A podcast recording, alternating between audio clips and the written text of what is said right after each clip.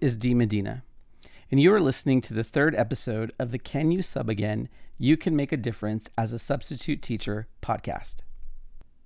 This week's part one episode is going to offer some explanation for the title of my podcast and my blog, which is Can You Sub Again? It comes a little earlier in my queue of planned episodes, but I was already tinkering with the idea of this move when I came across two affirming road signs telling me I was headed in the right direction.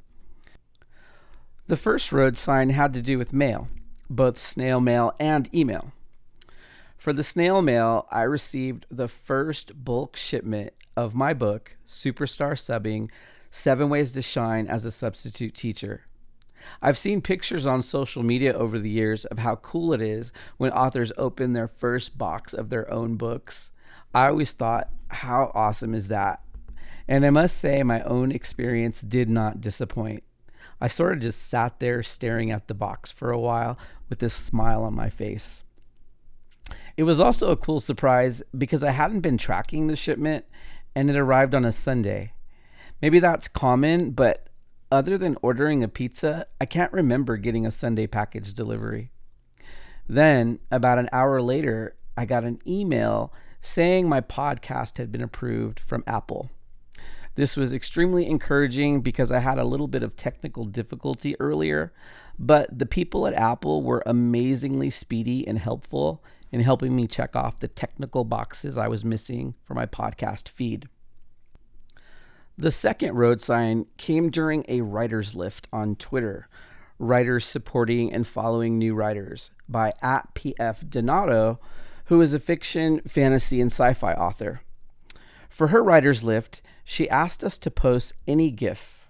I'm not sure why it popped into my head, but I went with a gift of Brad Pitt from the movie Snatch, where Brad plays a bare knuckle boxing champ with a hard to understand accent who asks another character, Dags, do you like dags? To which the character replies, Oh, dogs. Yeah, I like dogs. I got my follows and I followed back, and I noticed in my mentions a question from at Pam Horton Life, whose profile simply read, Always encouraging others to move positively forward. Coach, author, speaker. In my mentions, Pam tweeted, Followed. What is Can You Sub Again? Well, Pam, I'm glad you asked. And now I hope you enjoy this week's podcast, Can You Sub Again, Part 1. It's 4 a.m. when Bella's phone rings. Startled, she answers it and hears an automated voice begin. This is the Anytown Unified School District calling for Bella Corinne. We have a job for you. Press 1 if you'd like to hear the assignment. Bella presses the number 1 and hears Perfect Middle School, 7th grade, Science. Press 1 if you'd like to accept this assignment. Press 2 if you'd like to hear the job description again. Press 3 if you'd like to decline this assignment. Bella presses 1 and she hears Job number 143777 has been assigned to you. Goodbye. Bella hangs up, fluffs her pillow, and lays her head back down. It's still dark out. She's tired, and her husband, who is snoring soundly, shifts slightly next to her. For a few moments, Bella contemplates the job she's just accepted. It's for a school she's never been to before. And she knows she's just said yes to a day consisting of five classes with roughly 35 students in each, 175 middle schoolers, all complete strangers. She'll arrive at the school and sign in with the busy office staff she doesn't know. She wonders how that will go, and she also hopes the restrooms are easily accessible, since the ones at the school she was at yesterday were not. Will these science lesson plans be too complicated to understand? After all, she is an art major. Or will they be the, the kind of plans that are scant and without enough content to fill the whole class time? What if there's no lesson plan at all, like on Monday for the fifth grade teacher who was out with an unexpected illness? Bella lets out a soft sigh, resets her alarm for 5:15, and gently touches her husband's back while she closes her eyes. I just need a little bit more sleep for a little bit more pep, she thinks. It's been a tough week so far, she hears her inner voice say. It's been a tough year so far. I'm not sure how much longer I can do this. It's not what I thought it'd be, but we do need it. Like Bella, my early days of substitute teaching, before the advent of websites such as Aesop, where you could see and select sub jobs, I knew that if I wanted to work as a sub, that I had to have my ringer on and I had to let my significant other know that we'd have to adjust to the 4 a.m. robocall cycle. This morning cycle began at 4 a.m. And if you declined a job, you could be sure the system would call you with another. You could also call the system to listen to jobs, but unless it was near the Christmas or summer breaks when everyone wanted to sub, the robo voice would beat you to the punch. Sometimes it wasn't the robo voice calling, it was a school or district office secretary calling out of desperation. And like Bella, my early days brought a fast paced and contemplative inner dialogue. I had questions similar to hers about restrooms and lesson plans, but I also had other ones too, such as what was my experience the last time I was at that school? Or do I want to cover a math class when that's my weakest subject of all? What kind of reputation does a school have? What were the administrators like? Were the teachers helpful in cases like the no lesson plan dilemma? Will I have enough time to put gas in my car before getting all the way out there? Should I take a lunch or hope there's enough time to sneak off campus to grab something? Many times I was asking myself these questions as the robo voice was still speaking. Sometimes I'd press the hear the job description again option in order to buy a few more seconds before committing. And when I was new and learning and wrestling with many of the basics of the work, another question, much more poignant in nature, would occasionally creep into my thoughts. It came if I had had an unusually rough time the day or the week before, in those times, I would find myself in the darkness, tired, lying next to my new bride, and asking myself, Can you sub again? Medina, can you do this again? You got eaten alive at the high school on Friday. No lesson plan, kids out of their seat, no nearby teachers able or willing to help. The boy you sent to the office for throwing a stapler like a fastball at another student getting sent right back to your class where he walked in smiling as if to say, You can't touch me, pal. And then the girl, she begged for the restroom vest, said she'd be back in five minutes, never came back. Loses the vest. As you're leaving, the secretary side eyeing you for losing the vest. The three guys who heard there was a sub and came to class 10 minutes before it was going to end, saying they were out looking for their friend's stolen backpack. And of course, no nearby staff bathrooms. Medina, can you sub again?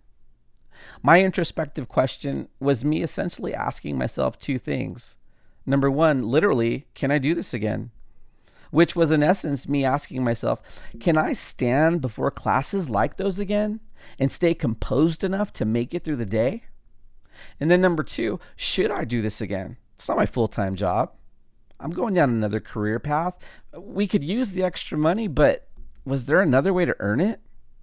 Now, I have to imagine at this point, there may be some of you who've stumbled onto this podcast or blog transcript and think, dude, what are you talking about? Subbing has never been like that for me. I've never doubted myself or my calling to education, even subbing. I am caring and colorful and creative and content. And if that's the case, I say, congratulations, you're one of the lucky ones. For many of us, it doesn't begin that smoothly. But don't just take my word or experience for it. Last year, I was res- researching elements necessary for a solid book proposal. One of the common things agents and publishers ask for is a rundown of about 10 paragraph summaries of books similar to the one that you're pitching. What worked in these books? What didn't? How is yours better? How is yours going to improve? And while there's an endless supply of great books for full time credentialed teachers and administrators, I found that there were only a handful tailored specifically for the sub. One of these books for subs had a single lonely Amazon review underneath it. And this is what the reviewer wrote I read this book before I spent one horrible, frustrating year substitute teaching. Not helpful. I believe this book assumes everyone will teach in a school where kids are well behaved most of the time and where school administration will acknowledge the subs whom they need desperately. Hmm. The point of me including this review isn't to bash that book, I don't even remember the title, or to hint that I think mine is better. Perhaps that author had great intentions and insights, and even furnished valuable resources and ideas for teaching. But I do believe what the reviewer wrote is true. I believe that there are a lot of assumptions made about education that do not address some of the more challenging realities of things like classroom management and rapport building, especially for transient substitute teaching. Listen to it one more time. I read this book before I spent one horrible, frustrating year substitute teaching. Not helpful. I believe this book assumes that everyone will teach in a school where kids are well behaved most of the time, and where school administration will acknowledge the subs, whom they need desperately. Now, I imagine this reviewer to be someone who really wanted to do well. Not because they vented in a review, but there's three implied reasons from the review itself. Number one, this person bought and read a book on subbing to get better at subbing. I've met a lot of substitute teachers over the last 15 or 20 years, and most subs don't do that. Maybe it's because there aren't a lot of resources out there, but it's also because the work is transient in nature. And so the thought to look for resources doesn't occur to most. The fact that this person took the time to look for, purchase, and then read a book to equip themselves to better serve students, that's remarkable. Number two, this person stuck it out for the whole year. The words, I spent one horrible year, should remind all of us there really are high caliber, caring people out there with the potential to sub effectively. Lesson plan execution, check. Care and love, check. Professionalism, check. But they're not given enough time and training to get better. These people have one or two or 10 terrible experiences with classes they can't control and they walk away from it altogether. I've known teachers who spent money and time for full time credentialing who walked away from teaching after only one or two years. So consider how much more tempting and easy it is for a sub to walk away. Number three, this reviewer wanted to give feedback to whomever would listen on their way out of the proverbial door. Perhaps there was a second or third or tenth year for this person. Maybe they returned. But he or she wrote, I spent one. And clearly, the resource did not address the struggles of misbehaving students, nor the forlorn feelings of not being appreciated by administrators. It's very probable that this person could have had the potential to be a great educator. But after this one year of asking her or himself, Can you keep doing this? Can you sub again? The answer was no, and they walked away. The bare bones origin for calling this podcast and blog, Can You Sub Again? It's two sided. On one side, there was a time I was unsure, often insecure. I was the sub who was there to fill time. I was the band aid. I was the person that could take it or leave it.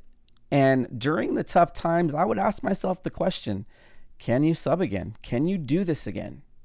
But there's another side, and I can't stress this enough. Substitute teaching became something beautiful in my life. And as a result, that internal question, Medina, can you sub again, that I was asking myself, was literally replaced with me consistently being asked by others, Mr. Medina, can you come back? Can you sub again? And since I can't point to just one or two specific events that caused the tide to turn for me, I will say that I know that every single big or little event had to center around the developing of a full blown passion for students. Up to that point, much of my internal system for assessing the day had to do with my overall experience and whether or not I had a sense of happiness or frustration. It was when I began to make things less about me and more about the kids that everything changed. And I know I talked a lot today about that first side the internal struggle, the doubt, the missing vest. I'm going to devote part two of this topic to some of those events that changed the game for me, and most importantly, for students. Now, there isn't a bone in my body, I promise, that wants to brag or say, hey, look how good of a sub I became. You can do the same if you just follow my recipe in these five steps. No, it's not that easy. The focus of part two is on the difference you and I can make, the difference makers we can become in the lives of students, even when we're only with them for just a short amount of time. Consider these quotes I wish you were our regular teacher. Can I call you if I need another sub?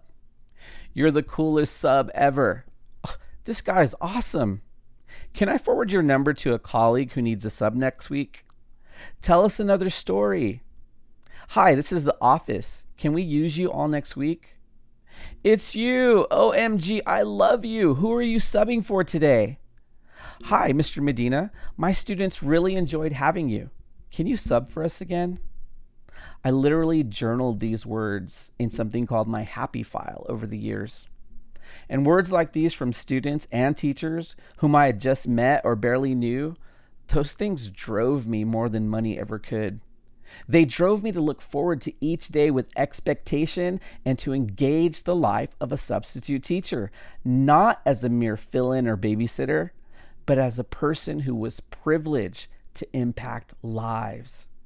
I realized students and educators I met saw me as someone who could help let kids know they mattered.